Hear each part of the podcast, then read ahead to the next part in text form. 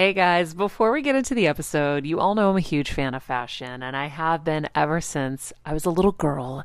And my first job, by the way, was actually at Macy's. And my love for fashion began when I started there because I worked in the fragrance department, but of course, my eye was always on the clothes and the makeup and everything related to style. But here's the thing my relationship with Macy's didn't end once my days of asking people walking by if they wanted to sample the latest scents came to an end.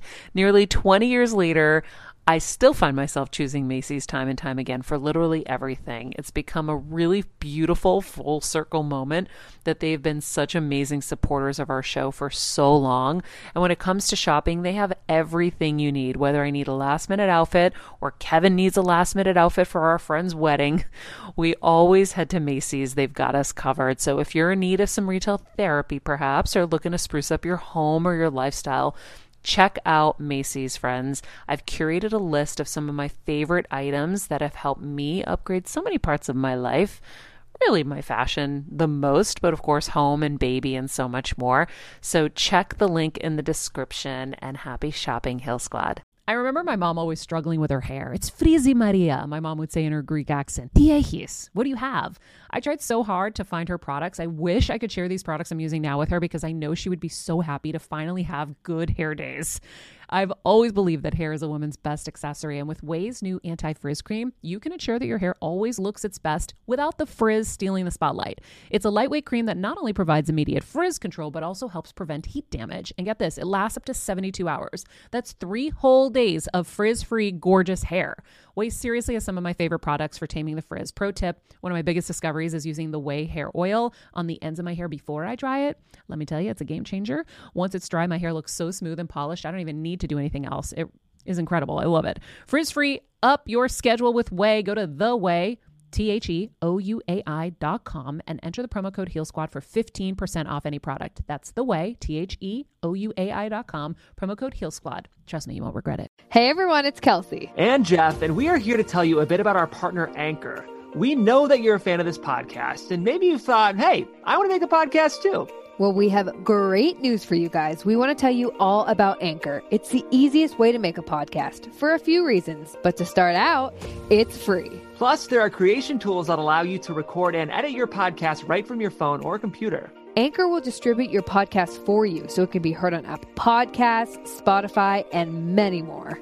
Plus, you can even make money from your podcast with no minimum listenership. It's everything you need to make a podcast all in one place. So, download the free Anchor app or go to anchor.fm to get started. Do it, you guys, and enjoy the show.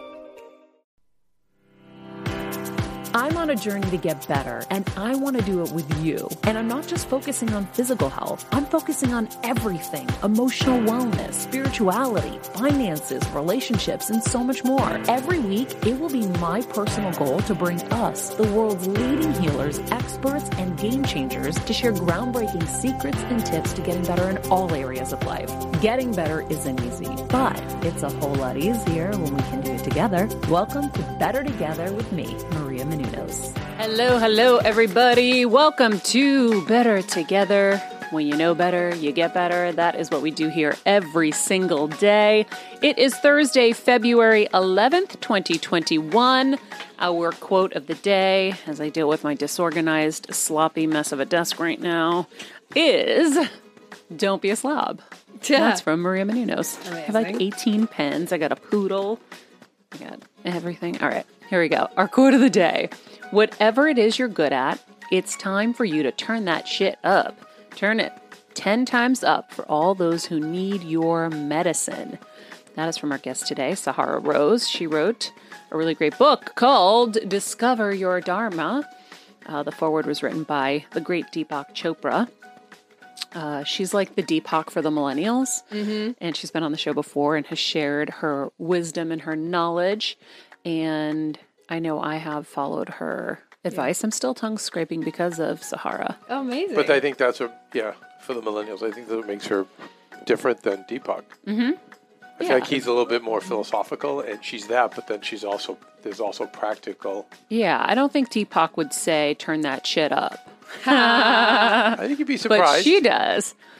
Yeah, I, if I could do an Indian accent, I would try it, but I'm not good at it. Really cool. Um, welcome back, everyone. Our Heal Squad. We are here on the in the East Coast studio, and of course, today our friend Sahara Rose is going to help us, amongst other things, discover who we really are, what we're really good at, what our mission is on this planet, and that's what uh, Dharma is all about. We're going to discover our Dharma today. We all took quizzes. That's right. Um, and I think it's kind of our never ending quest, right? Is to find out who we are, try to live up to that, try to fulfill our mission here, figure out what our mission is. So um, she has some quick means to get us there that I'm really excited to share with you guys. I'm excited. I'm excited. Very excited. If there's anything I've learned about 2021, it's that internet quizzes are the best way of finding out who you are. Oh boy, Stephen. Oh, boy. Listen, You know what? No, no, I- I, I think I took the quiz. the quiz. skeptic. No, no, but I took the, the quiz. No, no, I think that it's very broad. He's he's right, but but but by having her on the show, and I think just asking ourselves, Yeah. you know, even just to ask ourselves, what's our mission, Maria? How many do any of us? Do? I don't do that. Mm-hmm. I just get up. I, you know, I'm I'm wired 20th century. Get up, work hard, make Mm-hmm. money, take care of your family, be a good person. That's it. And then, but when you when you have people like this come on and go, wait, why don't you start looking at what your mission is? Mm-hmm. Then all of a sudden you go, wait, well, what is my mission? Oh, and maybe you're fulfilling your mission in more ways than you think. And then you go, you know what? I am actually successful. And in the bigger picture of things, you know, I am doing what I'm supposed to do and I am serving what I'm, you know. So, anyway, looking at her book today got me there. And I know, so I'm really excited to have her on. Very important guest. I am too. And I feel like taking the quiz, I don't know if you guys, I think you guys felt this way because we talked about it a little bit, but I wanted to answer like multiple things on there. So I'm interested to talk to her just kind of about how, like, okay, this is my one thing. Like, does it ebb and flow? Like, and I'm sure it does, but I, I'll be interested to hear from her. Well, it's interesting when you take these quizzes, any kind of quiz, because mm-hmm. there's only limited numbers of options and you are not a limited human. There's so many things that fit your bill. So a lot of times I'm like, well, I'm this, well, I'm that too. Well, You need a quiz too. buddy, Maria. You need a quiz buddy. A I quiz was being buddy. a shitty quiz buddy to Kevin because I was trying to multitask at the same time as he was starting his thing. And then I needed him. And so then I realized I was being a shitty quiz buddy. So I had to be a better quiz buddy. Winnie so that was he my quiz buddy this morning. Oh, Vincenza. Yeah, Yeah. she was. But you know, you do need buddy. like another person to say, Yeah. no, you're you're X, you're not Y. Yeah. So sometimes, you know, it's Yeah, because you battle who you want to be and some of the things you think you are, but then someone else is like, no, no, no. Someone who really knows you and is going to um, carefully represent you is um, sometimes helpful. Yeah, I think the internet quizzes are are they're good because we're in a generation where everyone's move, move, move, move, move, and it's not too much self examination.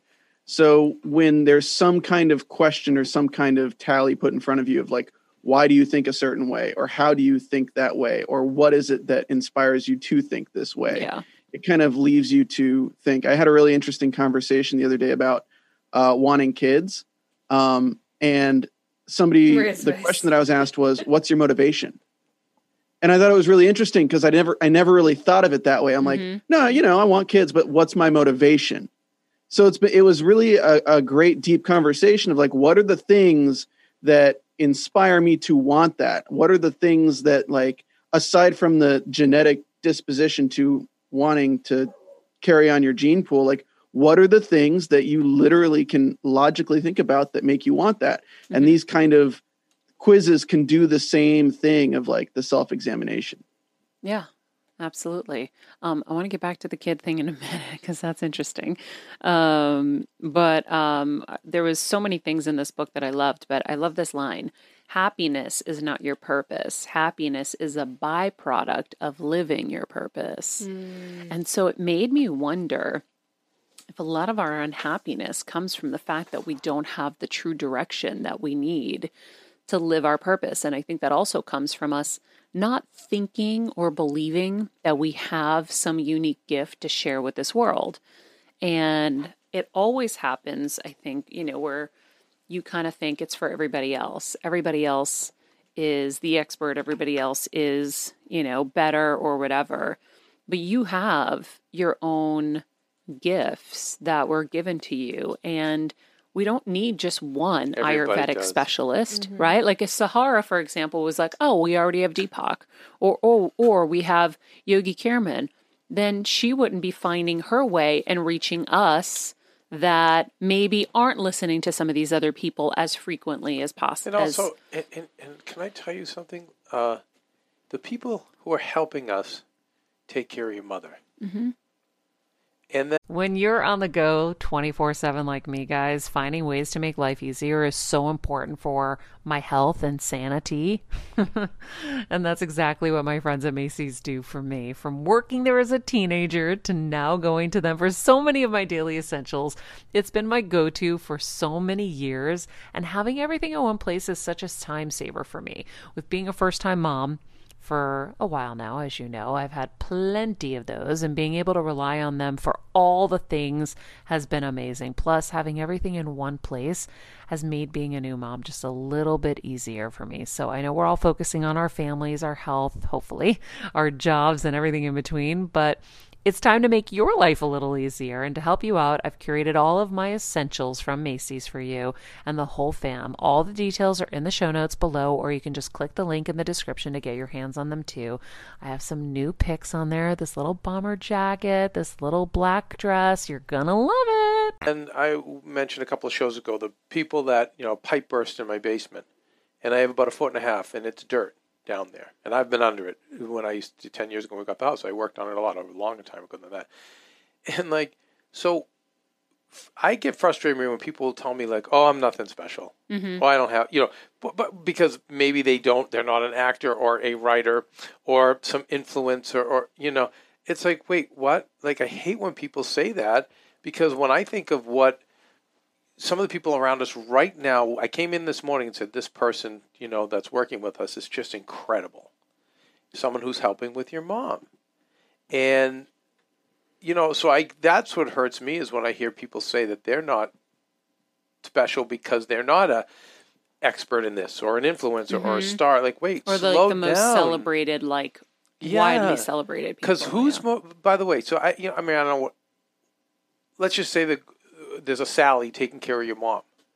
Is who's is there anyone more important to us right now? no? To your mother, and then furthermore, for the job that that person Sally is doing, Mm-hmm.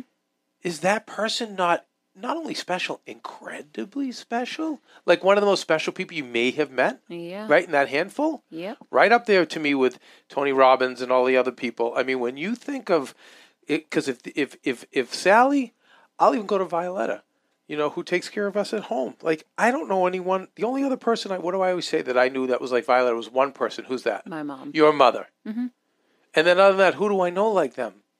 That give so much, that are so multi talented, so caring. I mean, like, I'm like, I can't even put it into words how special those people are. So there's many of your listeners and viewers, I'm sure, Maria, that are that are this special. When I and if, but it's not about I'm an author or a podcaster or I'm an expert at this or an expert at that. Like what? Because because guys, I'm with you. It's helping me when I say I'm not, you know, I wake up go, why am I not running a TV show? Why am I not running a network? Why am I not? And then I think of if I start thinking what like Sahara Rose is thinking about mission and purpose, well, you know, I'm always trying to take care of people around me. I, if I meet strangers and I can give them advice or try to, help, I'm trying, you know, so I, I'm doing my missions and succeeding at those missions. Mm-hmm. And I, so I don't feel like a failure or that I'm falling short because maybe I'm not here. Like I can do that other stuff and it's fun and I will be creative, but I'm fulfilling these other missions. And when I see these other people doing it, you know, I, and I think that we should celebrate these people more. And so if they're in your life, if your mm-hmm. plumber like bails you out of a jam, like Juan bailed us out, and I mean, like when I mm-hmm. tell you, like how he and King's Plumbing. then yeah, King's Plumbing, and you know, and he's so good at his job. He had and he a- cares. yes, Like he cared that we were going through a hard time with my mom and was Yeah. like praying with me and like emotional and I felt that and I and I want to be honest. He didn't know Maria, guys. Okay, he didn't know. He, you know, he, he's a worker, so he had no idea who we were. But he's so good at what he does. He doesn't even have Juan doesn't even have his telephone number on his trucks anymore. He had to take it off hmm. because just there's too much business. He's like, I can't take care of my clients. But like again, so so I don't know. There's just a lot of us that are serving our missions and serving it well, let's pat ourselves on the back. Let's recognize what those missions are in ourselves that we're mm-hmm. doing every day. Pat ourselves on the back, and then like let's pat other people that are doing those missions on the back. So even if you have an Uber driver who's amazing, you know, or I always go to the coffee baristas, guys and girls, because I've met some of the most amazing people at those places. How they stay patient, how they stay kind. Well, it's so important to know two things. One, that impact, no matter how big or how small in your opinion, is still impact. And two, the problem is, Kev, that they aren't seen, right? Breaks my heart. And, you know, now we're forced to see the frontline healthcare workers, right, in this situation. Um, but, you know, these people largely go unseen, whatever the field is. And so we always talk about here on the show one of the greatest gifts you can you can give to someone else is to see them. Because trust me, 9 times out of 10, they have never been seen and they don't know what that feels like and you're going to move them so much. And so knowing that, I make sure I go out of my way when we do see someone that's amazing. We let them know, whether it was the waitress at the restaurant the other day when we went out to the outlets.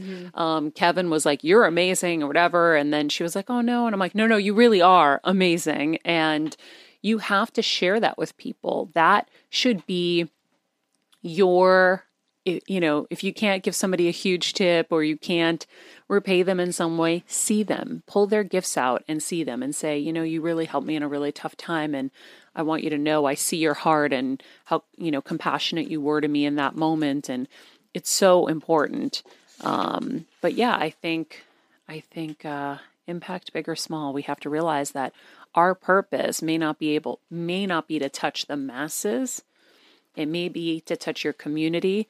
When you think of It's a Wonderful Life, that movie is so powerful because here's, you know, um, Jimmy Stewart's character, George Bailey. George Bailey, running the, you know, Bailey Building and Loan, and the people he impacted there were able to buy their homes and and own their own home and and you know it wasn't Mr. Potter who owned like multiple cities and all these things and was the big bad guy whatever Or George, who initially wanted to go build cities and be this big giant architect in New York City and around the world, and the dad was saying, "Well, I think we're doing a, I think we're doing something pretty neat here too, son." Before he died. So just remember, you know, whatever your impact is, you have to know it's special. But what Dar- um, Sahara is going to do is help us find our Dharma, find our purpose and our mission so that we can start going in that direction because that's where we're going to find our happiness. Um, we did take our Dharma quiz, and I feel like we should share it. Maybe we'll share it on the air with, With her, her, yeah. because And real um, quick, Mary, time is running out. I know regular guy Fridays. Honey, just- shush we have a, with the no, we have Guy listen. We have a lot of talk about it. There's some new plastic containers I saw at Walmart. I, I really convenient for organizing your food closet, your Yeah. pantry. Actually, let me recognize um, a company we had the other day for National Pizza Day. I took my husband for a date night. We um, went to Pleasant Street Pizza, I think it's called, in um, Putnam, no, Willimantic. Willimantic, Romantic Connecticut. Willimantic. Romantic Willimantic, and we had the most amazing pizza date in the Prius. Yes, Right? Yes. Kevin had a large cheese pizza on his lap. I had a small moussaka pizza on my lap. Ooh. I did have some of his. He didn't have any of mine. um, it was pretty delicious. Gotta sh- gotta say, And, gotta and share. thank you for bringing that up on Regular Guy Fridays. We're going to actually break down the difference between Italian pizza and Greek pizza. This was Greek Wow. pizza, but this was the greatest Greek pizza I've ever had. Greeks do it best. All right, let's get to let's get to our Dunkin' break because Speaking of regular guys, uh, it is time for our Dunkin' break, and we've got two more of Dunkin's limited edition Valentine's Day treats: the mocha macchiato Yummy. and the brownie batter donut. Um, I uh, decided I would wait to taste this live on the air. So here we go. Ooh. Delish. oh no, you didn't. Guys. You did it. This is holy shit amazing.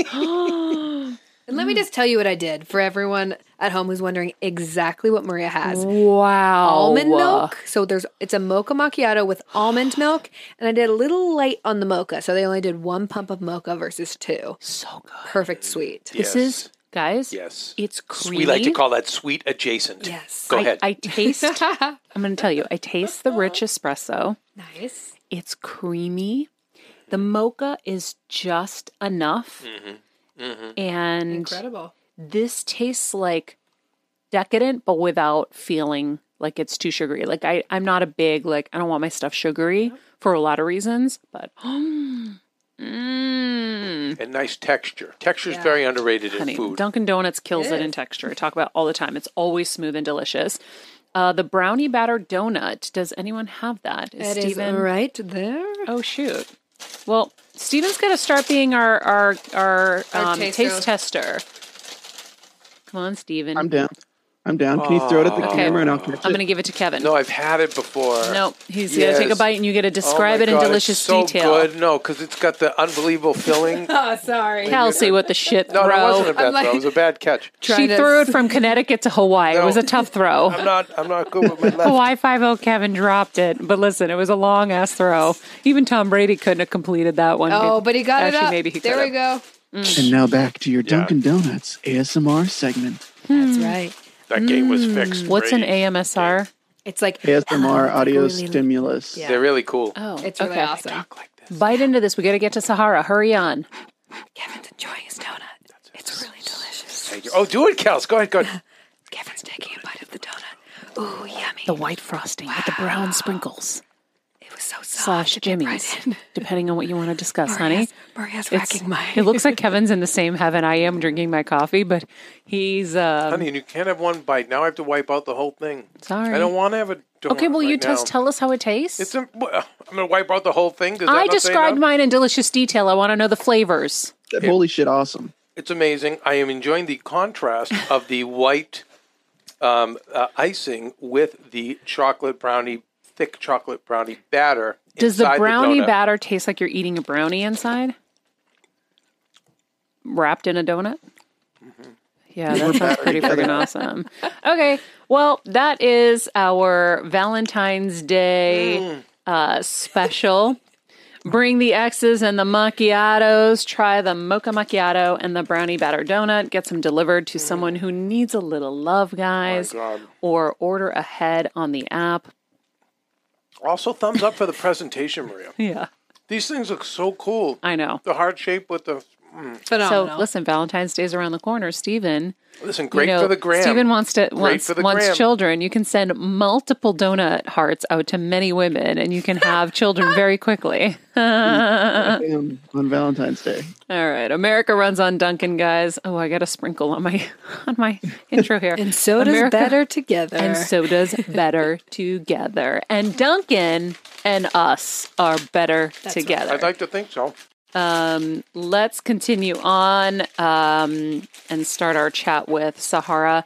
An ancient soul in a modern body, Sahara Rose has been called a leading voice for the millennial generation into the new paradigm shift by Deepak Chopra himself.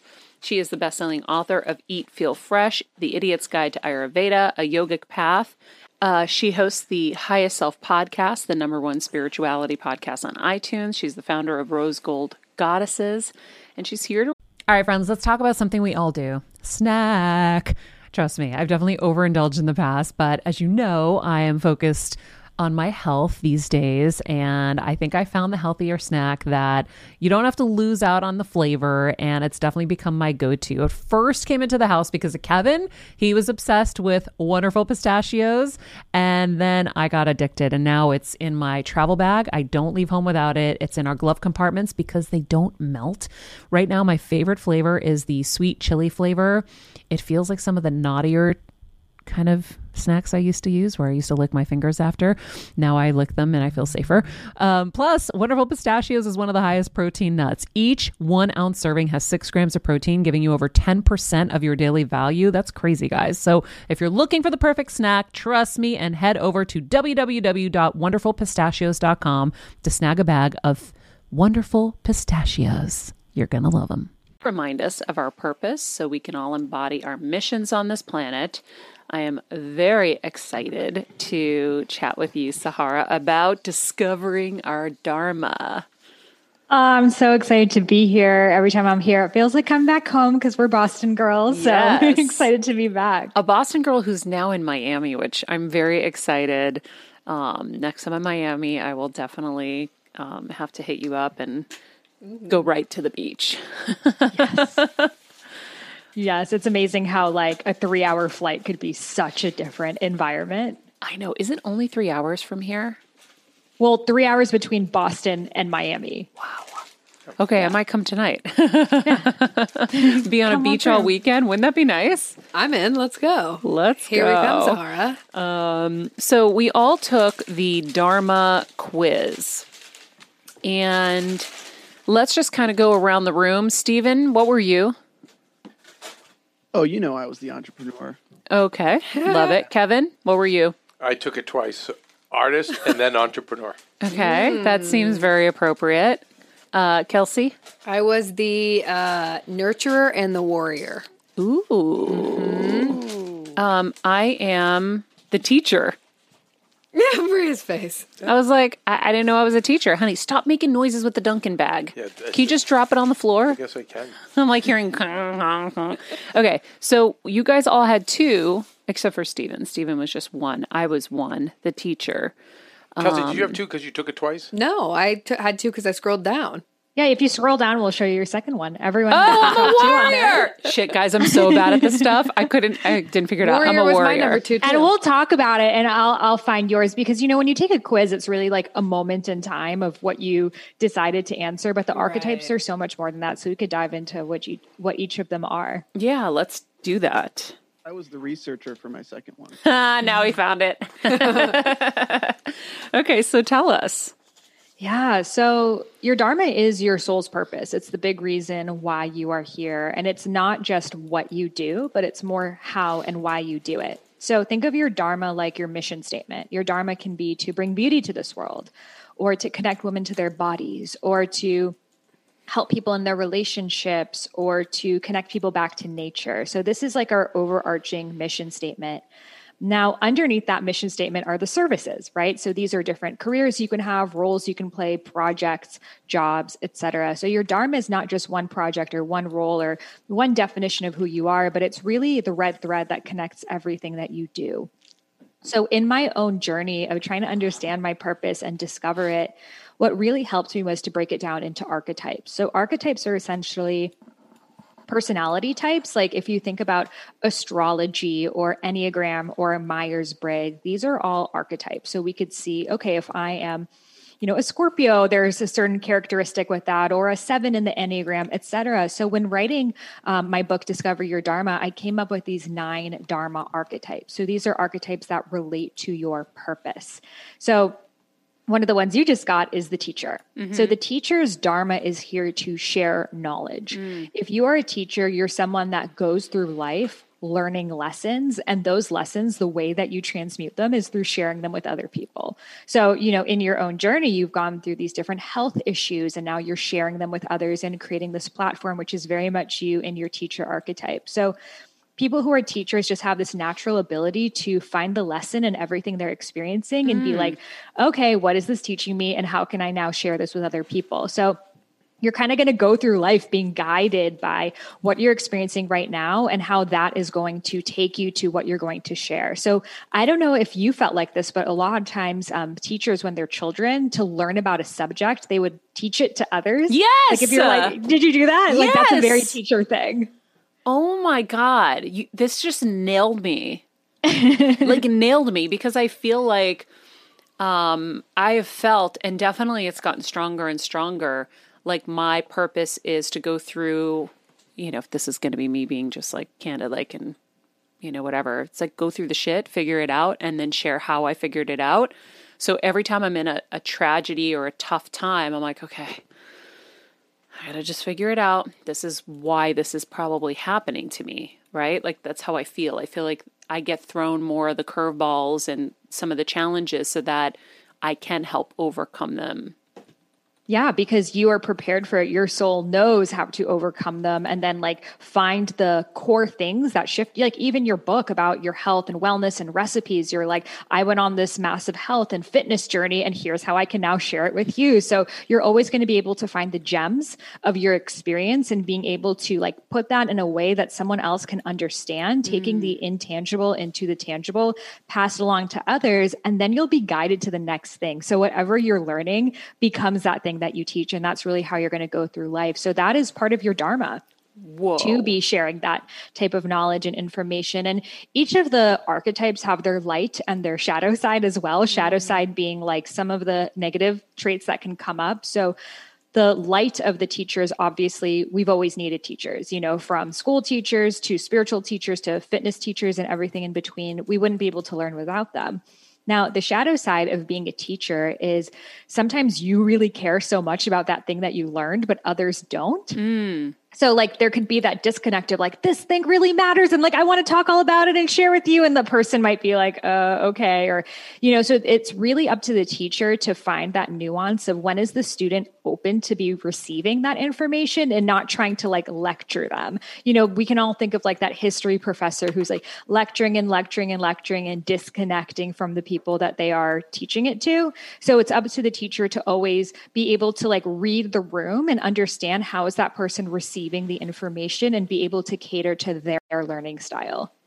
So cool. Yeah, Wow. so that, that's my secondary archetype too. So, you know, podcast hosts, um, school teachers, fitness teachers, yoga teachers, these are all people who are embodying that teacher archetype. So, if you relate to this, know that you're meant to be teaching things. Now, the second one that you got was the warrior. The warrior's dharma is here to protect and lead. So they are here to really be the voice for the voiceless, to champion the underdog.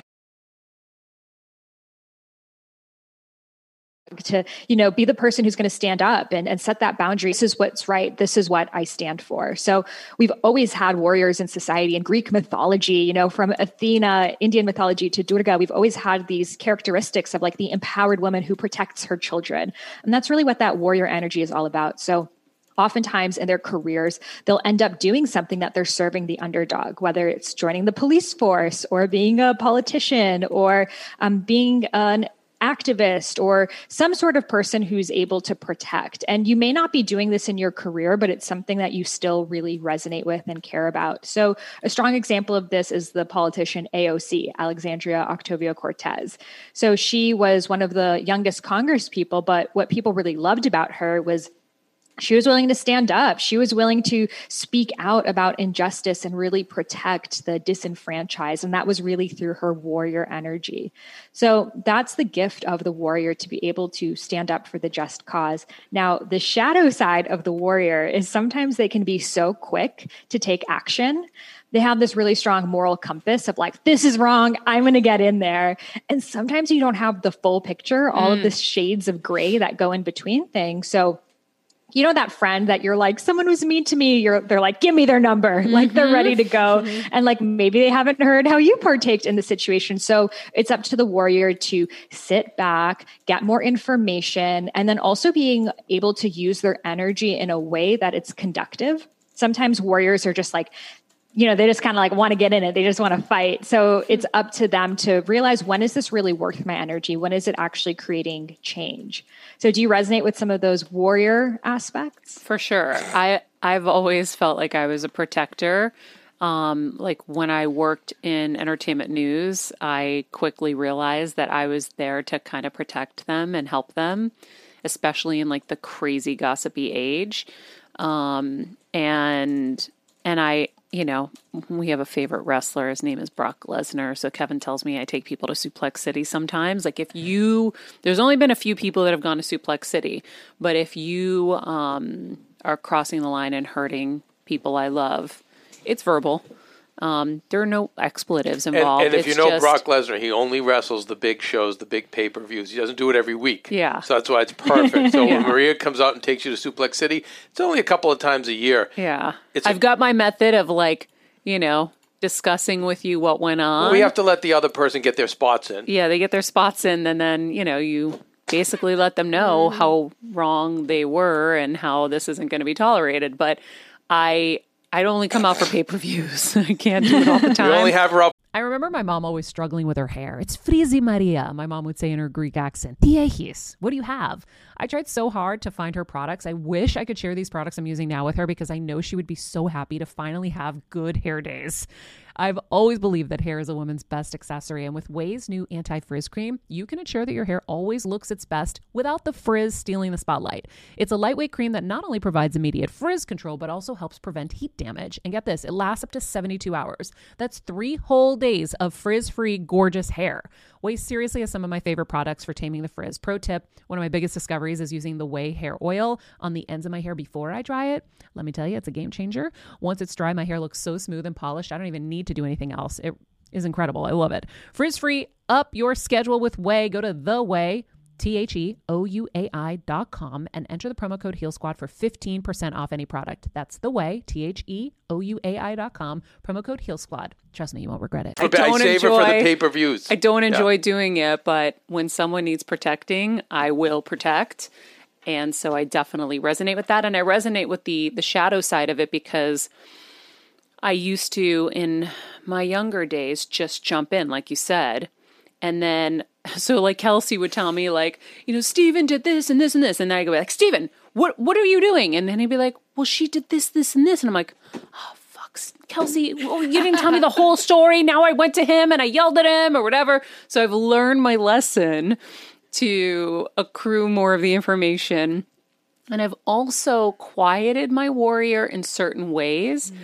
In the kind of in, the ways where I feel like we're in a time where we will never really have the full story. So um, I don't find it my place to to really stand up right now because I don't feel like I'm getting the full story ever. And so I've just kind of sat back and said, that's not my purpose right now. My purpose is this. This is where I want to live. This is where emotionally I need to stay right now to stay mentally healthy. And so I've walked away a little bit from that part of it over here. Um, and so I kind of recognized that I needed that.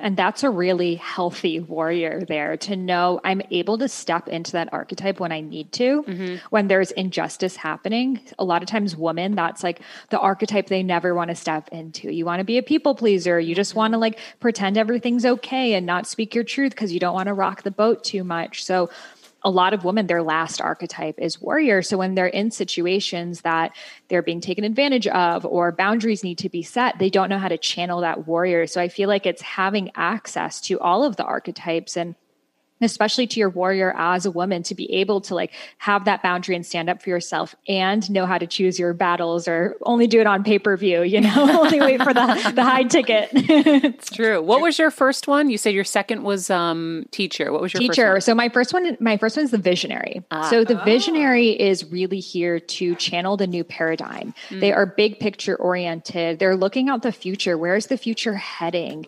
So their gift is their communication, their charisma, their language, their ability to bring people to a higher way of seeing the world.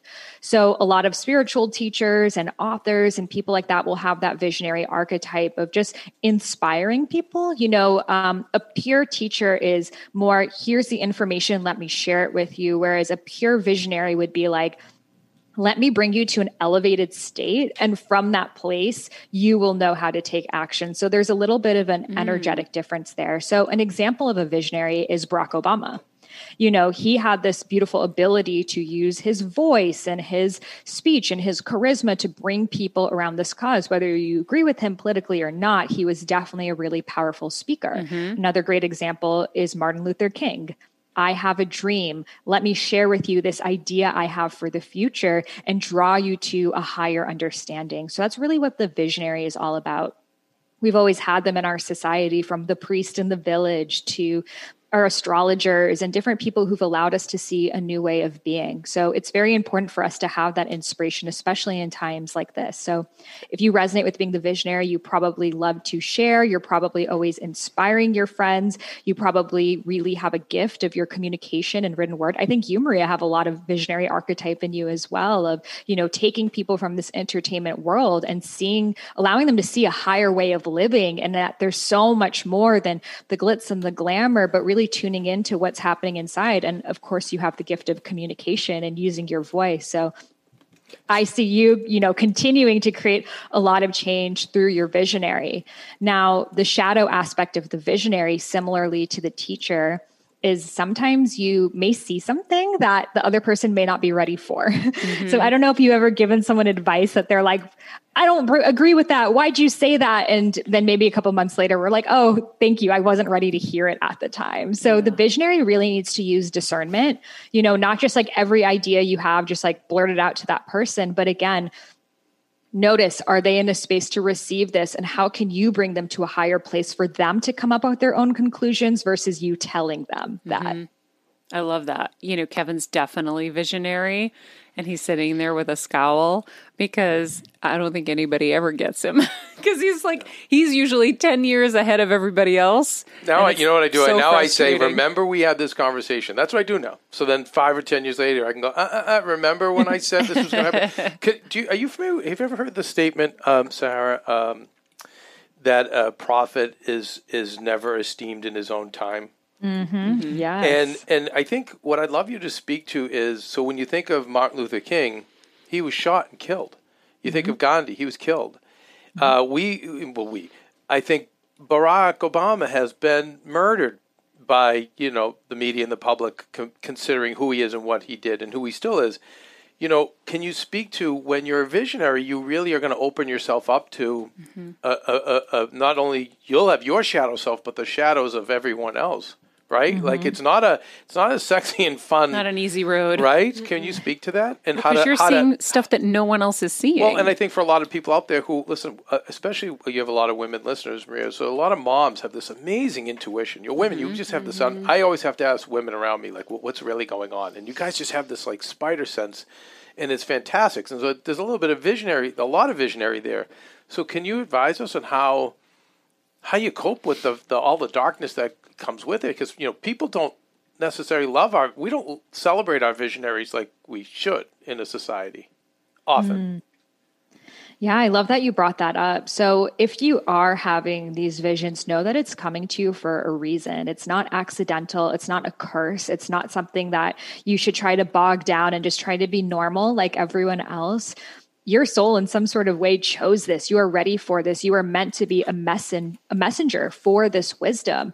Now, of course, read the room, make sure you're safe when you do it. However, the only way the world has shifted is through these visionaries expressing that vision. You know, if it remains in the attic of your mind for eternity, how is that message going to make it to the world? I believe that ideas are universal and they're going to land on the people who are meant and have the capacity to bring them into our physical reality. So essentially, your dreams are dreaming you back.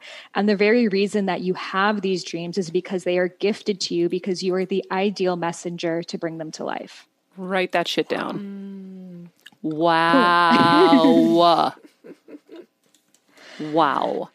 I think that's the thing that a lot of people have a hard time with, right? Is it's so easy to just scoff at something mm. that came to you and but it's coming to you for a reason like i said early on i realized at some point and i've had this conversation with a few friends where i'm like i think this stuff happens because i'm supposed to figure it out and share it with mm-hmm. people because i'm a mm-hmm. communicator and i have um, a connection with people that they you know they they trust in that i can share this information with and she was like yeah She's like, I feel like this too. Those Patty Penn, the Reiki healer, and I had that conversation most recently together. Mm. Um, but I think you're right. These ideas land in different people for a reason because they're the ones who are going to be able to take it over the goal line, or they're the ones who are going to translate it properly. Um, you know, I was watching a video of Jake Ma, Jack Ma yesterday, who created Alibaba, and you know, mm. he had this idea, this vision to do this thing with the internet, and people were like, "What's the internet?" and you know, and no one believed in him, but he kept pushing forward and then created the most insane thing ever. And so, you know, it's it, it's coming to you for a reason, and I do believe that, and I love that. Okay, so we've got the warrior, the teacher, the visionary. Mm-hmm. Yes, and and with that topic, you know, all of these archetypes too were chosen by our souls to support our dharmas. So you were born with the right amount of visionary, teacher, warrior, and the rest of the ones that we'll talk about to embody this purpose. So so many times we question our truth, we question what it is that we're good at, we feel like maybe we don't really naturally have any talents or gifts or anything to share. But, you know, I don't dream about new forms of architecture or new forms of medicine, but I guarantee you an architect or a doctor is. So, those very ideas that you have, those inclinations, and all of those experiences that you've gone through, they're your soul's curriculum to now allow you to embody this purpose. So, when you really look back on things, they often make sense. But when you're in them, it's kind of like walking in the dark and you can only see the next couple steps ahead. So trust that you were designed for your Dharma. It doesn't have to feel like a force. In fact, living your Dharma is being the most natural expression of who you are and these ideas it comes from a place of ease rather than push i feel like mm. the self-help space has been so about like motivate yourself to like do the thing and self-improvement as if you're not already whole you know we have to understand that we're not even a mind and a body to improve but rather we are a soul to as a first time mom with a baby, I'm always on the go, whether it's running errands, getting my coffee, going to doctor's appointments, or just spending quality time with little Athena. And that's why I rely on wonderful pistachios to keep me fueled and ready for anything, no matter where I am. Kevin even keeps a bag stashed in the nursery. you know, for the nighttime hunger moments. Wonderful Pistachios comes in a variety of flavors and sizes, making them the perfect snack to have literally any time, whether I'm enjoying them during a quick break in between taping this show or I'm on the go and it's in the diaper bag. I do carry it in my travel bag and they're in my car. At this point, when I'm leaving the house, I think keys, wallet, wonderful pistachios. Bonus Wonderful Pistachios is one of the highest protein nuts with six grams of protein in every one ounce serving. So, on top of all that, they keep me feeling satisfied. I'm energized while I'm juggling all this crazy stuff in life. Next time you're looking for a convenient and guilt free snack, head over to www.wonderfulpistachios.com and stock up on your favorite flavors today, minus the sweet chili. No. So instead of thinking that you are broken and you need to be fixed and you need to be better and turn into this other archetype because, you know, Martin Luther King changed the world, so I should do that too. But he was prepared to live his Dharma just as you are prepared to live yours. So all you got to do is just continue to listen and say yes. Ooh. Wow. Boom. Yeah, there was um I mean, I marked up so much stuff in this book. It was crazy, but I was sharing with everybody at the top of the show this line that happiness is not your purpose. Happiness is a byproduct of living your purpose. And what I found so interesting about all of this is that I think a lot of us don't know our purpose, and that's what leads to that disconnection and that misalignment, or whatever you call it, or just that feeling of just unhappiness because you're not living your purpose and you don't even know you're supposed to have a purpose. So that's mm-hmm. why this show is so important mm-hmm. today because I want everyone to know that you do have a purpose and Sahara is going to help you find what that purpose is so that you can open it up. And I think, you know, once you find yourself and you realize that you do have a unique set of gifts, like I said earlier, if you had, you know, woken up one day and said, well, who am I to be an Ayurvedic, you know, teacher and, and, and thought leader on this. Like there's Deepak Chopra and there's all these other people. Why me? Well because there's already a coke and a pepsi out there you know mm-hmm. um, then you wouldn't have come and reached us mm-hmm. so mm-hmm. there there doesn't have to just be one of anything and and depending on what you choose to do with your dharma um, whether your impact is felt by masses or just your community or just your family then you've done your job mm-hmm Absolutely. I think so often we feel like living our purposes are is a selfish act. Who am I to do that? Or you know, my family sacrificed for me, so I should sacrifice back for them. And we have all of these stories that it's selfish to be happy. It's selfish to be living in alignment when the polar opposite is true. You know, if I, and I had all of those fears and doubts times a thousand, right? But if I let them get in my way, this book wouldn't be out, this conversation wouldn't be happening. And all of the ripples of the people who now have discovered they're meant to create that preschool or that new way of eating or, or whatever else the thing is, it wouldn't be activated. So it's really this domino effect that when each person awakens and actualizes their dharma, they awaken all of those around them to do the same. So we mm-hmm. actually don't realize the responsibility we even have to be living our dharmas. And in fact, keeping it to yourself is really the most selfish act because the world can only come into balance when each of us is living in alignment with our dharmas. Ooh, yeah, I read that in here. I thought that was really powerful too. Because we're all mm-hmm. here to balance out the universe with our purpose and with our dharma. And, and it makes Yes, so much sense amazing. about and about families too, because a lot of us feel like you know they they we were they were lower middle class or middle class, and they put, or even upper, and they put us through school, and then we don't want to let them down, so we want to you know be a lawyer or doctor. This is the path I was pushed into, and um, so I really do understand that. But I what I as I coach parents now, I'll always say to them, "Did you not work like?" You killed yourself to do all this stuff for them. Am I right about that? Yes, I did. I worked three jobs or two. Okay, great. But did you not do it so they could have something more than you? And not more like in terms of cars, but more in terms of choice and opportunity. And sometimes I'll even go so far as to say, what did you really want to do? Mm-hmm. I know you're, you're X, Y, and Z, but what do you, oh, I really wanted to be a lawyer. I really wanted to be this. My dad wanted to be a lawyer to- when he admitted you to me. really? Oh, yeah. I'm like, okay, so you know what? Like, now I get a chance to do what I want to do, but didn't you pave the way? He said, yeah, that makes sense. And so, yeah, it, I think that really hits a lot with a lot of people because we do feel we don't want to let mom and dad down. I think there's some of that's good because you know it's nice to have, uh, you know, somebody kind of pushing you, but at the same time, like, yeah, I get what you, I totally hear what you're saying. Uh, you know, especially with a lot of ethnic families too. It's like no, it's like doctor, lawyer, business person, nothing else.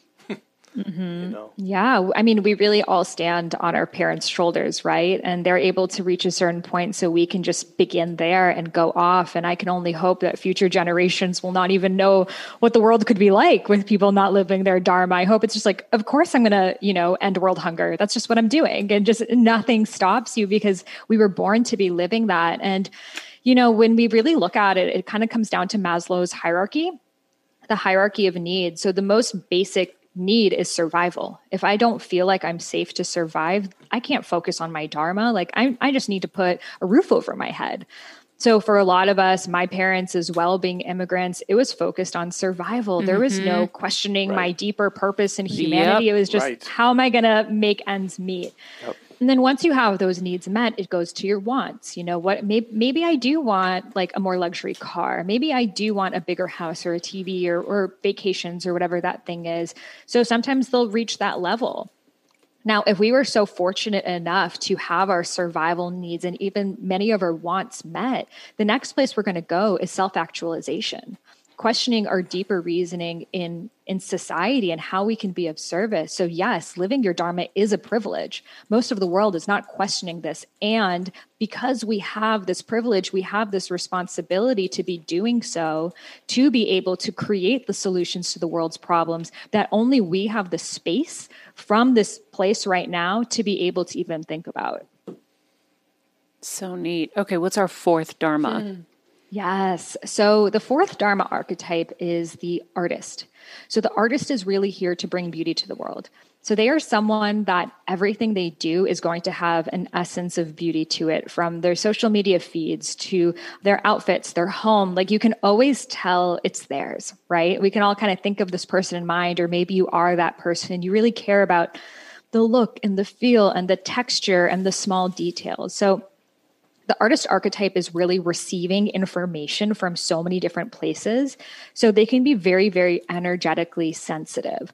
Loud noises, crowded places, it may be too much for them because they're picking up on so much. So artists often need a lot of space to themselves and can kind of be hermity they're someone that whatever they go through, they will transmute it into art. So you go through a breakup, you turn into poetry, or you're in your old house and you like start, you know, making collages out of things. That's just how you express and see the world. So thinking of Frida Kahlo, you know, what a profound artist, but we could see her signature style, like in her home, in her outfit, in, in her dress, everything that she did had that Frida touch to it. Now we could also see the shadow aspects of the archetype in her, as in also in Picasso and many other artists. So the artist can get really wrapped up in their emotions and they can be very in their heads and not enough in their bodies. So things may feel very, very overwhelming for them, and it could even turn into manic depressive periods. So that's why a lot of artists throughout society have even created their best art from that place. And that can actually create an addiction to pain and suffering because you feel like, well, that's my muse. So I need to continue to put myself in these situations for me to find the art from it. So the artist's work is to really connect back to their bodies and realize that their lives, their lives don't have to be so dramatic to be able to create art from it. Wow. Yes. Do you resonate with any of that artist Oh. archetype? Kevin does. My yeah. goodness, yeah, mm-hmm. you you never thought of that, like you know, because you're pain. You you oh, it's an old cliche, but it's true. You write from pain, or you create from pain, and it's like, but then you get rewarded for this cool creation. Mm-hmm. So obviously, you want more pain. So that makes. It's your drug. I mean, by the way, look at Hemingway. At the end, he blew his head off. I mean, you know, it was drinking and this and that, and but oh my goodness, wow, yes. Yeah. And and to know that art can also come out of beauty. It can come out of ease and joy and harmony in your lives. I think that pain is such an easy point for us to all universally access. Like mm-hmm. if we're all like, think about the worst moment of your life, think about your heartbreak, you could all go into there. But if I say tune into universal love, we're like, huh, what does that feel like? You know? So it's it's harder. It, it takes more work to energetically get to, but you could create such profound works of art that also transmit that frequency of love. And I feel like that's really what the dharma of an artist is here to do, to use their art to raise consciousness. But but what you're coming up with, eh, which I love, Sahara, is the way to the artist can preserve him him or herself. And you're right, you can come from a place of beauty rather than always pain. And mm-hmm. and why not be addicted to that, or not be addicted? But you know what I'm saying? Like I, it, you're really, it's really great, and especially where we have a generation of artists. You mm-hmm. know, coming up predominantly, I see the you know as everyone in some way, shape, or form wants to be in the arts. So that's really great advice. Yeah, I feel like TikTok in a way has really like fostered this artistry in Generation Z because you know, last year was a series of many, many difficult and unfortunate events. But every time I would go on TikTok, I was just amazed by the way they would find humor and laughter and art and nuance and everything that was happening and even share information through that form. And I mm-hmm. think in a way, it's rewarding people to get creative with their expression versus like on Facebook and Instagram, it could be very telling rather than showing. You know, I just realized Kevin shits on TikTok a lot. Um, I don't listen. My my thing, Sarah. No, we can talk about here too. Is that you know I got in this. Me and um, Kelsey had this discussion when she was telling me how her her generation. One thing about us is we're so creative, and look at everything we do on TikTok. And I'm like, well, I think we've always been creative for the past two thousand years of modern civilization. I can point, you know, but I took her to my basement to see, you know, guys that were crawling in at one and a half feet of mud and dirt. And I've worked under there myself too in my own house. But I'm like, where are these people? Because your generation, like, yes, TikTok to me is great. So, but but it's a reward. It's it's. I work for my art, and I just think we've gotten away from you know celebrating work and those missions. You know whether mm-hmm. whether it's helping people through your trade or your you know it, it's not all about writing a symphony or doing a great TikTok. So, so I, I don't want to like monkey wrench any of this, but it's like Kelsey's giving me this look like see, and I'm like no, I stand I'm my like, ground. Sahara. no, but I You had a new realization. after you shovel snow. but I had a new realization. What is your realization? First of all, you're just projecting your own anger yes, I am. on Now, everybody this is my else. shadow side. Yes. this, this is my shadow You're like, archetype. if I can't just do my own art, then you can't either, damn it. suffer like me. You got to work for your art. That's No. what I'm saying. So I- I- do your plumbing work and then make your TikTok. I understand where Kevin's coming from. Let me let me translate his Yes, anger. rebuttal. His anger is that everyone just wants to be a star now. Nobody wants to work. And he's like, look at these people who literally are the salt of the earth, who keep the world going round. And we don't appreciate them, but it's like, oh, you're a TikTok star. Let's give you the moon and the stars. That's what he's saying. But what I just had come to me in the moment where you guys were talking I about this was um, that the creativity, because I would go to TikTok during this whole pandemic for happiness. It just made me happy Yeah. to see people being happy and fun. And everyone's And- very supportive on there. Very Yeah. supportive. And and I'll say, um, I created a show based on me um, challenging Julianne and Derek Hough to dance battles around the holidays. and we would do these back and forth dance battles. And then Kate Hudson got involved, and the Kardashians got involved. Everyone was doing it. It was like this crazy fun thing that led to me, you know, creating the show for ABC called Dance Battle America, which I believe is the prelude to TikTok because then everyone was doing these dance battles and basically all of that, whatever. But what I realized about TikTok, the beauty of what TikTok is doing is almost like the tech revolution, right? Mm-hmm. Like this is going to advance us in another arm of the world really, really quickly because so many people are seeing that they are more creative than they thought and they're getting the reward for it. So then they'll be able to create solutions, create inventions. I know you're probably laughing at me right now, but I do believe um, the creativity that's coming from there is going to create more things that we need. I hope you're right. I listen. What I like about I don't know. I don't know if I'm I articulating like- it perfectly, No, no, but that's I kind you know, I'm trying to if- like no, words to my Maria, feeling. I think you're right. If they can keep taking those steps, if they can get off the dopamine high of all the likes they're getting for what they're putting out, and then mm-hmm. transfer Mm-hmm. that into something practical, more a little more practical. But I, I agree. I, what I also like about it is it amuses people, it entertains people, it's pushing people to be more creative. I also like the fact that in Hollywood, it's cut out all the middlemen mm-hmm. because all the mm-hmm. middlemen, in, you know, Sahara that blocked all these people and either gave jobs to their friends or people they thought were talented, which half the time, or probably three quarters of the time, they don't know, you know, what works and what doesn't work. So I love the fact that we're leaving it to the people to decide. They see something really cool and they like it, and and that I love is is the artist having more power. So I, I love that again, but just everything is with balance. That's all, and uh, you know, so. Sahara, any thoughts and comments on that before we move on to the entrepreneur? Yeah. I mean, I I 100% see all all perspectives of it and I think the gift of TikTok is that we can get it out there so much faster. So in real time, you know, every single day of 2020 felt energetically very different and still even today it 100% does. So you could really speak to what people are feeling this week given what is happening in the world right now.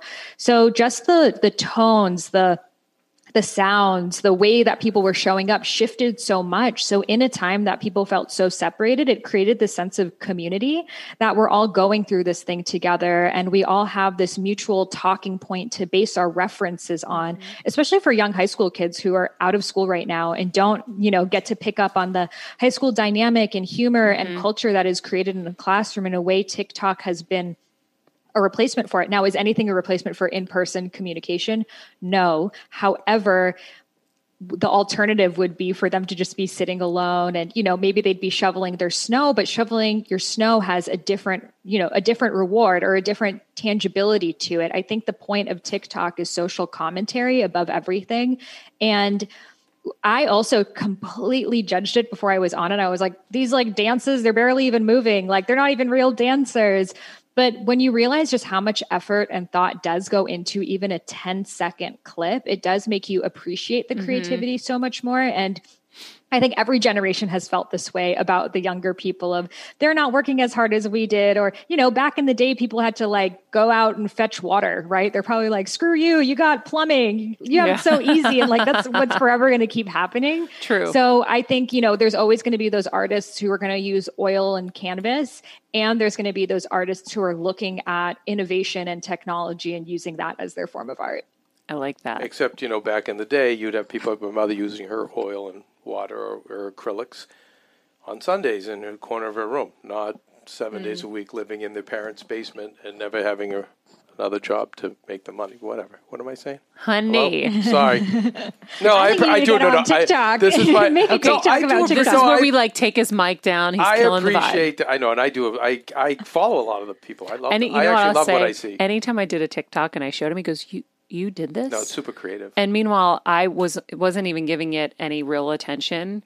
And he would be like, "Wow, that was that was really cool." And I was like, "Oh, thanks." Well, that and you know, and I said it earlier, but Sahara, I don't know if you agree. I feel like personally, TikTok out of every social media platform is really positive. Just pure like fun. people will no, Yeah, I- but I people agree are with that as actually well. hyping one another up versus Instagram's like the, the oh you're so pretty oh you're so this no versus TikTok's like this is amazing you're awesome like I don't know that's how I feel about it when I go on there so I like that element of it especially like teaching our younger generation, like, no, it's more than what meets the eye. Okay, Dharma, Dharma, not TikTok. Moving on. Entrepreneur. Yeah. So the entrepreneur archetype is here to bring solutions to the world's problems. So they're going to really go through life looking at things that are wrong and how can we create a tangible solution for it. So let's say we wanted to help the environment. You know, the visionary might give a talk of how we're all connected to earth and Gaia is within us and, you know, really inspire us. The teacher may teach us about CO2 emissions and how we can reduce them.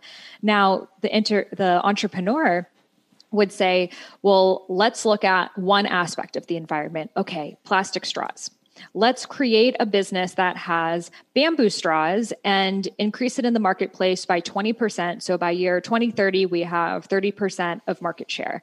And here's our business price for it. Here's our team for it. Here's our marketing plan and create something that's really sustainable. So that's really how the entrepreneur sees the world. It doesn't want to just do things for the sake of doing it. It wants to be able to see what are the results from this. So it's a much more analytical and organized way of seeing the world, a bit more of that masculine energy, though both female and men can have it, but really wants to be able to track something and knows that in order for it to be sustainable, there needs to be some sort of revenue coming into it so you can hire a team and continue to grow and scale it. So, you know, there's so many great examples of entrepreneurs from anyone that's been on Shark Tank before to Gary Vee and so many of these different entrepreneurial speakers, Marie Forleo and I feel like the past, you know, 10 years or so has really been about for so many people being an entrepreneur and learning about that side to themselves. Though entrepreneurs have always existed in society and there's so many different forms of them and we need them to continue to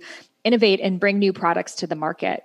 Now, the shadow of the entrepreneur is work life balance for them will be very different than any other archetype because what they do is such a continuation and expression of who they are. So, someone might say, Oh my God, you're such a workaholic because you're still on your laptop and it's 9 p.m. But the entrepreneur, in a way, their doing is their being. Productivity is often their meditation. When they're so engrossed with what they're doing, they're in alignment with their Dharma. And I speak about the sacred doing. The sacred doing is when your being merges with your doing. So when you're so deep into your doing, you are being. And when you're so deep into your being that you cannot help but do. Ooh. So that's really the energy that the entrepreneur is often stepping into. It's when the practitioner and the practice become one, the writer and the words become one, the singer and the song, the dancer and the dance merge together as one. And this is really possible for for everyone regardless of your archetype, but with the entrepreneur oftentimes they really battle themselves of like am i a workaholic? Am i obsessive about this? Like something's wrong with me for doing this. But oftentimes it's just a natural expression of what's coming through them. Does that mean they should just work forever? No, they are going to have their own boundaries, but it's going to be more seasonal.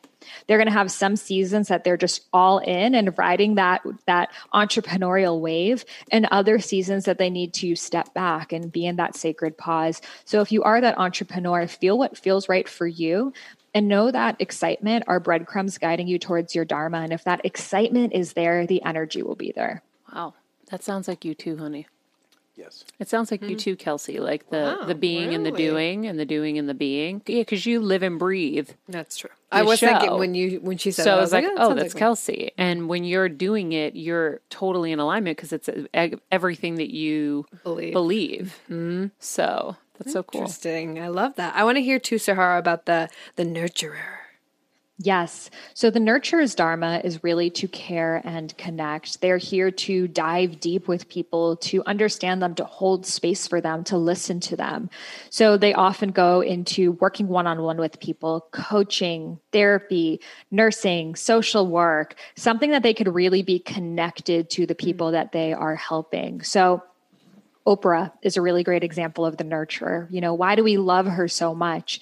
Even when she's at the Staples Center with tens of thousands of people around her, she sits on her chair next to another person and says, Honey, what's really going on? And just allows that person to go so deep into their own truth. And that's that gift of the nurturer. You know, you know, juxtapose it with Tony Robbins. He'll get on that stage with the warrior energy and be like, clap your hands and stomp your feet and beat your chest and like get everyone fired up. I mean, he literally has people walk on fire. That's very much of that warrior mind over matter energy. Whereas the nurture is much more, let me hold your hand and listen to you and hold space for you and nurture your way into your evolvement. So, a lot of times, motherhood brings us deeper into this archetype. Um, but for some people, it's always naturally been there. So, if you are a nurturer, just know you are meant to use this gift to care and connect with people. And you should be using it in some sort of way in your career because you'll feel really disconnected from yourself when you don't feel connected to others. Mm-hmm. Now, the shadow aspect of it is sometimes you may have lack of boundaries. Knowing how much your care is needed, that you want to be there for everyone, that it feels really difficult for you to say no or to turn that same care and attention onto yourself. So, for that nurturer to nurture themselves, to give themselves what they need, and know that they'll be able to give more fully when their own cup is full. Okay. Yep. yep. Yeah. That really resonated with me. Totally. Mm. That's so you. But I, I understand, I feel that as well. Yeah. So, for the person who's hearing this and they're feeling a lot of these different things, how do you explain that? Mm-hmm. Mm-hmm. So we're all nine of these archetypes in varying amounts. You're not just one. Mm-hmm. So when you do the assessment in my book, you're actually going to be ranking them in order. So you may be primarily teacher, secondarily nurturer, thirdly artist, activist, etc. Now, I tend to find that your top two archetypes really stay with you throughout your life. So if you were, you know, born a teacher or born an entertainer, which is another one we can speak into, that's probably going to stay with you throughout your life. Now, the middle ones tend to shift according to what's going on. So, you may have just had children or had a family member fall ill, and that brings you deeper into your nurture archetype. However, does that mean that now that's your primary dharma? Not necessarily, unless that was something that you were born with. So Ah. we tend to naturally, as kids, be that expression of who we are. And then life throws us different curveballs and different archetypes show up. Then we tend to have one archetype that's our least one, the one that we really don't want to do or get into. Maybe for someone, it's the entertainer. They really don't want to be on camera. Or for someone else, it's the warrior. They don't want to have confrontation. And that tends to be where your biggest work is because if you don't have balance in all of the archetypes if you're not able to step into them there's going to be kind of this hole in your pocket that's always going to be there. So you know for me my last archetype was actually the warrior. I was like i don't want to have a confrontation. I don't want to have awkward conversations. Like i rather just let it go. It's not a big deal However, until I was able to channel that inner warrior and speak up for myself and set those boundaries, I wasn't able to support my visionary and my teacher. So we got to be able to like play into the different Dharma archetypes, but that doesn't mean we have to be all of them equally at all times.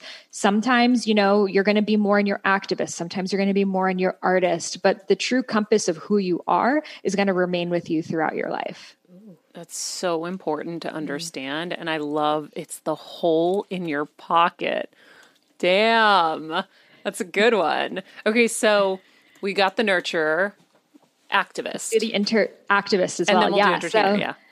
Um, the activist is here to bring about change social, political, economical, financial. They're really grounded in what's going on in the world around them. So they're like, how are we going to, you know, become one with the universe when the children are hungry and our environment is being destroyed and there's all of these very, you know, 3D problems happening in the world and their attention is really focused to that. So they're here for that reason to bring about this change. Marianne Williamson is such a strong example of this. She's really activist and visionary. So, you know, though she has this beautiful, you know, spiritual books and understanding, she brings that energy towards how are we going to make the world a better place and that's what brought her into politics and writing so many books about the political landscape of the US so that activist is really deeply rooted. It has the sense of responsibility of you know we're here on this earth taking up space and resources so it's our duty to give back so, in many ways, 2020 was the year of the activist. We got to see our own relationship with our inner activist. Is it really uncomfortable for us? Or were we all in. And of course, we're also going to have different causes. For some people, that is animal rights. I know for you, that's a really big cause. For someone else, that could be the environment or our food system or um, child trafficking or so many different issues out there. But the activist is really going to come through that lens of being grounded by how we can create solutions. So the shadow aspect of the activist is I know I have felt like this before, but we have that we have that stereotype of the angry activist. You're putting out so much effort and so much energy into creating change and no one else is caring. No one else is even doing anything. In mm. fact, they're annoyed or mad at you for caring so much. So it could feel like you're just kind of chipping away at this wall that's never going away and it can get you really resentful and really angry and burned out. So, so many activists in the space burn themselves out and then kind of give up on that side of themselves. So, it's important to always align your highest form of service with your highest form of joy. Because if you don't have both of these two entwined, it's not going to be sustainable. You know, we can all try to be of service in this way, but if we're not enjoying it and we're not truly passionate about it, it's going to fall through. And that's really what performative activism is all about. And, you know, we can just do things that we love, but when we're not really being of service to humanity, there's always going to be that void being there that only being of service can fill. So it's really bringing together these two things. And, you know, it doesn't necessarily have to be your career, but maybe you spend your weekends volunteering volunteering or you donate to a cause or you have some sort of way that you are still involved. And again, we all have our own inner activist. We can't say, oh, I'm not the activist, so good luck with, with society. Yeah. You know, we, we all have that activist within us. For some of us, it's our primary archetype and that is what we do fully and for some of us maybe it's it feels a little bit uncomfortable and weird and again it's that hole in the pocket that we get to work on we have neighbors you know here in sahara that it's so beautiful they're you know older people from a different generation, and we just learned that they spend, I think, is it one day a week, Maria, that they clean the street? They go up and down the street and just No pick way. up trash. Norma, Norma Mitch. No I- way. I, and I think were that- they the ones with the koi issue No, that's Oh, no. that's in LA. Yeah. Those, Okay. are the, those are the bougie neighbors. This is like, this is more, you know, uh, our people down to Wow. earth, you know. But Yeah. but but uh, they go out uh, once a week, and I didn't even know that, and that inspired me to say, God, I want to, like, wh- that's so cool. Like, why not do that? Yeah. And, and I mean, I think of like L.A. My God, we have so much. You know, like if I did that once a week, which I might, it's just cool. And now that you said this, that mm, service and joy coming Yeah. together. And I think there's, you know what I mean? So it doesn't have to be going out and, and saving the whales. You don't have to be Greta, uh, you know, Thorn, Thornburg, is it? I'm sorry, I always mispronounce that. But you can do it in microtransactions Yeah. in these little ways. Yep. Yeah, absolutely. cool. Okay, the entertainer. We're running out of time. Yeah. So the entertainer is here to make people feel, laugh, cry, think, feel nostalgic. They want to give people an experience to be in a different emotional state. So they literally morph and shift. They're always reading the energy of the room and the space and in a way filling that void. So if you look at Jim Carrey, for example, such an entertainer, he's literally morphing and transforming hmm. into these different characters, but he's doing it in a way that causes us to see the world and question society in new ways, but we're laughing the whole time that you may not realize it. Sacha Baron Cohen is another great example. He's Ali G, he's Bruno, he's Borat, but really he's shifting the way that we see the world through entertaining us with these different characters. So mm. the entertainer comes alive in mundane moments. Like you know when you're sitting in your car like after a concert, you're stuck in your car in that in that parking lot traffic. The entertainer in your car is going to be like, "Let's do karaoke. Let me tell you the story. Let's do some skits." Like they love to have an audience around them and that's really what makes them come alive. So of course many people in the entertainment industry, but it also could be just that person in your office that's always telling riveting stories or jokes or maybe you're someone that loves to make people laugh and you on the side like learn stand-up comedy or do something to bring out more of that entertainer archetype. I think going back to tiktok but that's like such a way that so many people are using their entertainer archetype and like let me just make this little skit that typically they may not have done or have the the even thought to you know come up with. So that entertainer archetype is also ancient. We've always had entertainers in our society from the time of shakespeare and the the greek theater and we need it. You know life can be really mundane without entertainment and i know that that is your background as well. So the shadow side of the entertainer which i'm sure you've seen is feeling like you always have to be entertaining people to be mm-hmm. loved, feeling like you always have to be interesting or riveting or funny, and wearing all these different masks that you don't know who you truly are within. Mm. So a lot of them don't know who they are outside of their characters and feel like they wouldn't be loved if they just show up as they are. Mm-hmm. And that can often lead into addictive behaviors. So that's why among entertainers you often see drug abuse and alcohol addiction, exercise addiction, and other forms of addiction because it's that numbness and that void within of I'm not enough as I am and oftentimes you know and all of these different archetypes can come from childhood trauma but it's often you know in my home i felt like i had to be making people laugh to be able to you know mm-hmm. combat the darkness of the, what the experience was. So oftentimes they feel like it's their responsibility to be the preserver of the energy for other people rather than just being able to be themselves. So if you are the entertainer, know your gift is to entertain. And even when you're not entertaining, you're still loved. So when, So when we had Artie Lange, the comedian, did a movie with us years ago, and I I'll never forget when he, the the minute he showed up at the door, one joke after another, like working so hard to entertain everyone, and I and I and I felt this, and I couldn't verbalize it like you, Sahara, because I don't have your training or your background, but now you've just made this really clear. This is someone with a terrible addiction problem, and and I remember just being like, poor Artie, just relax, go sit in the corner, chill, like you hmm. know, like you don't, you know what I mean? You you you work around the clock, you're always entertaining people, you know, and. And then within that week yeah. was that tragic incident where he stabbed himself multiple sta- times. Yes, and and and sorry, may I uh, ask a question? Is with these archetypes, I think when we when we go to the extremes. So you were you talking about the extreme of the um, entertainer? I'd like to go back to the nurturer because um, you know. A lot of times, our health is compromised when we go to these extremes. Or if you're an entrepreneur and you're a workaholic, right? You you it'll manifest itself in so many different ways. But I know with nurturers, Maria's mom was a nurturer, and you know she has brain cancer. I've never thought that was a coincidence. We have Kelsey here, who's a big nurturer, and we have a major stomach issue going on with her. And I hope I'm not giving away too much information, Kelsey. No, you're I- fine. So you know, and I know I know they're tied, mm-hmm. and it's like it's just so important to. I think once you recognize the archetype, is really getting to know that dark side, and if it goes to the extreme, it will, it will compromise you in health wa- mm. ways as well, physical health, right? Mm-hmm, absolutely. Our body is always speaking to us the physical symptoms of what is energetically manifesting and has been manifesting. Our body is actually the outermost layer that it's been happening for so long that finally now it's manifesting in, in dense physical form. So we can see that and, you know, even go through all of the archetypes of how different dis-ease shows up. But disease is dis-ease it's disharmony from your natural state so when you're forcing yourself to be someone that you're not stepping too much into an archetype trying to make yourself another archetype that you aren't you're going to have that dis-ease and if you don't address it it will manifest into a physical imbalance That's like Anita mm. Moorjani's story. Mm-hmm. That's so Anita Moorjani's story. If you haven't listened to that episode that I did with her, I did two episodes with her. That is a perfect example of it. Okay, so final question.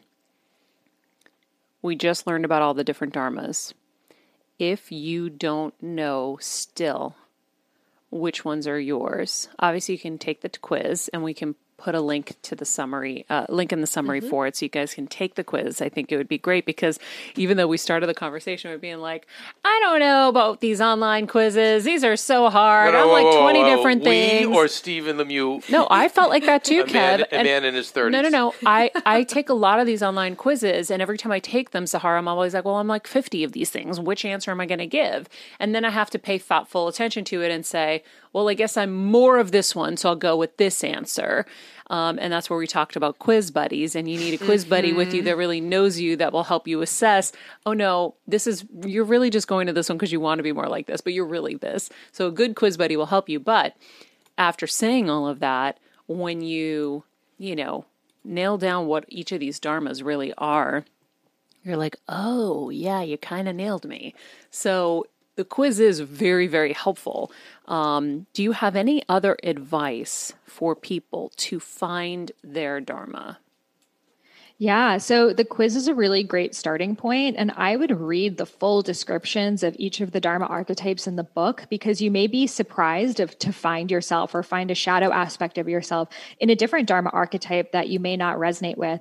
Um, the one archetype we didn't get to, which I'll just briefly share so Oh, they're not we forgotten, one. is the researcher. Oh yeah, I know- Stephen was it Stephen that was the I researcher? think his Yeah. secondary one was Yeah, the yeah. was the researcher. that is 'cause The Stephen. researcher's going to be sitting in the corner like you didn't say me.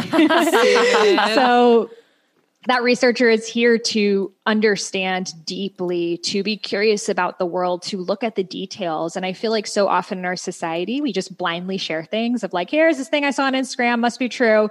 And the researcher is really going to be the one to go mm-hmm. into the data and and the analytics and the background of something. So researchers can be both past focused or future focused. So past focused researchers are really looking at history, why the world is the way it is based on the past. And future ones are really looking at where, where the world is going, technology, sciences, um, data, all of those types of things. But really, both of them are going through the details. So I just wanted to make sure I didn't forget them because the researchers are taking notes and paying attention. So I don't have any Yes, we the researchers. researchers. My mom's a Um, researcher. Definitely. yes. Yeah, no, very important. Yes. So the researchers, you know, Deepak Chopra, for example, he has the researchers as well as the visionary and teacher. But even through sharing his spirituality, it's very much science oriented. How can I prove this with research? Dr. Joe Dispenza, super researcher of how mm-hmm. can I show someone with all of this research and analysis and data and facts that meditation actually works. So that's going to be the unique way the researcher sees the world. So if you're listening to all of these and you're like, I feel like sometimes I'm a researcher, but sometimes I want to do art, like, do I have to choose one? Again, take the full assessment. You're going to be able to see what are the orders of your different archetypes. And then moving forward from there, I have a process called the Dharma Blueprint process. It's, it's in the book, it's the next chapter. But essentially, you're going to put together these five different categories your Dharma archetypes, the mediums that express through you. Is it writing, speaking, dancing, singing, you know, research, creating things with your hands? What are the mediums coming through you? What are you excited about? Because again, excitements are breadcrumbs guiding us towards our Dharma. What are obstacles you've overcome or helped someone else overcome? And what is your superpower, your unique way of seeing the world? So you put together these five different elements and it gives you a really clear understanding of what your Dharma is. And I provide different examples so you could see it okay, I could look at this person's Dharma blueprint and see how they're showing up in the world. And it really gives you a stronger sense of your own. I love it. I love the book. And Sahara, I have to just say that you um, are amazing. And you just keep like leveling up your amazingness. Like you just are are so eloquent and you're so great at teaching all of this. And you can just feel how much it is you. And i just i love it. And i loved watching your journey um, and and having you here. I think um, i think you have so much that you're sharing with the world and uh, and with us. And like i said i have so many marked pages in here and so much more so we'll hopefully be able to do another episode at some point because there's so much more to get to but- do a heal event with her. yeah. Excitements are oh yeah let's do an ayurvedic heal event Yeah. I'll reach out, Sahara. That'll be Yeah. so But much fun. Yeah, we have- Excitements are breadcrumbs leading us to our dharma. Mm-hmm. I mean, I think that's really it for somebody who's you know confused and has multiple things going on. Like, what gets you excited? what lights That's you up it's like resonance and dissonance right like you can talk about it in so many different ways but it's like whatever's lighting you up like go down that path follow those breadcrumbs This is so Mm-hmm. great. Sorry, I, I, I third everything Maria and Kelsey are saying about you. It's really wonderful. Oh, well, thank you guys so much for having me. It's always such an honor and pleasure and so much fun to be here. I'm always so excited and I'm so grateful that our Dharmas brought us together. and I'm hmm. so excited to see the aha moments that listeners experience and where it takes them and the mm-hmm. domino effect that living your Dharma really has. So thank you for giving me the opportunity to be here. of course so if you guys um, take the dharma quiz which we will put I'm going to be your everything guinea pig, you Sahara. need I'm telling you, this is so cool because we're in such a period of transition, as you know. So everyone is now going, "Hey, what, what, what, Yeah. re- what really? What are we doing here? What am I doing here?" Mm-hmm. And uh, yeah, I'm, I'm in. I'm going to be giving you my updates. Like this is really cool. yeah i want everybody share with us on um, on social or wherever you find us at this point. You Yeah. can find us in the DM. YouTube comments. You can Yeah. DM us. I want to know what your dharmas are and um, do you feel like you're living them or do you feel like now this is going to push you to live them more? And I think that would be really cool to get to hear from everybody. The book is called Discover Your Dharma. It's available wherever books are sold. Um, the quiz is um, going to be linked in here, and you can find Sahara on Instagram at I am Sahara Rose. Um, and thank you so much. Thank you for having me today. All right. She's amazing. She's such an angel. she is so like just like grounded, knows her her stuff. Yep. Yep. Is is she's just again. This again is when I believe in angels, Maria, because angels speak through all you guys. You mm-hmm. know what I mean? When you see like a 21 year old, even like Stallone to write Rocky at like 29, like mm-hmm. how Insane. You, know, and that's old, older per se, but like when you see, we Kelsey and I were talking about some of these young. There's a young singer.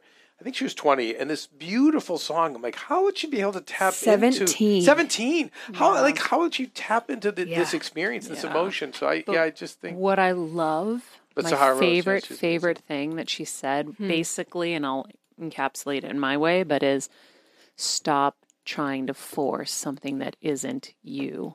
Yep. right? And I do that a lot where I'm like, why? Why am I not more like that? Why am I not more like this? Like you I, do, actually don't. Do yeah, I do. I have those internal discussions sometimes. Not with me. well, not with you. Because to me, you're the standard of like just you're the one. Well, maybe because you know you're like that, but then you will tell me. You are though. I agree with Kevin. I Take your am foot what? off the pedal. Meaning you, you are so you. yeah, like Yes, you're I Marie. You're like I'm doing. My, like listen, I'm I'm I'm going where my heart is now. I'm hel- helping people. I mean, you might internally feel like that, but you know, externally, I'm like that, and everyone else is, and you're the one like, hey, stop, man. Just whatever Mm-hmm. you're doing is fine. You know what I mean, Maria? Like I'm glad like you're you think you're like that, but you actually you you're you're ones to teach and guide us to say, guys, like, come on. You're, Well, I guess then maybe I think in like kind of like lower moments, I'll be like Got it. frustrated with myself and say, well, why? Why don't I know more? I should study more. I should read more. I should be mm. I should have a better vocabulary. Like I get like I get like that sometimes where or I'm like, well, how come like that person is is doing that and how come I can't do that? And like I'll just say that stuff to myself sometimes. I but literally never hear you, especially about other people. I never hear you say that. And in fact, it's stage dad who's who's Stage dad. stage dad who's always going like, Dad. "How come this one is this when you're like you're actually genuine, authentic, and you care?" And the, Yeah. you're not like that, Maria. You're like, eh. I don't I think mean, you can are I either. tell you how many t- how many battles I've had to just to get Maria's name uh, in the title of a show with Maria Menounos? like, I don't like, care. Maria's like, I I don't know care. you don't. I don't care. I'm like, I really don't. yeah. So anyway, Maria, no, you're pretty good about Thanks, being babe. you, and I think that's what's really special.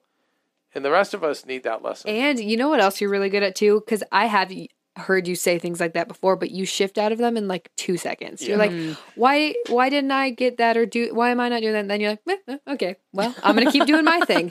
You are. You're so good at shifting, and I'm always like, I Yeah, think shifting Damn. something that I've really, really worked on in the last four and a half so, years. It's really kind of a. Greek thing. well, Greeks are pretty solid with you know. the certain No, cultures like- that are like, yeah, we're good. yeah, yeah, maybe. I just love the word shift because I just am it's a like, great word. "Uh," you get zinged, and then you're like, hmm, let's go this way. Let's shift. Okay. Yeah, the shift thing's been helping me with like going to positive thoughts over negative. Yeah. Mm. Why would you waste your day? I, I I've wasted Oh my God, you've wasted so A half much a century. time. yeah, you've wasted a lot of time. Like anytime he's going down that rabbit hole. Stephen, how did you feel about your um, descriptions that that she gave you for your dharmas? I thought it was interesting because as like the researcher, I definitely see the fact that like I have to know what's going on and and it kind of pushes me to kind of sit in the corner and examine as opposed to be involved like the warrior. Because like with the warrior, I can do that, and that's what Kevin calls Russell Wilsoning, basically. Like the warrior is Kevin's Russell Wilsoning of situations. but for me, it's like I don't want to have to be the warrior all the time. Like it kind of is like super draining for me to have to be the incentive behind everything right so as the researcher it's like nice for me to be like okay well i want to learn about this so let's go learn about this and let's figure out that and then as as the researcher develops i have those solutions from the things that i've just kind of studied and tinkered with without needing some kind of motivation or incentive behind it. But then with the entrepreneur, it's like, okay, I have all that. How do I make money with it?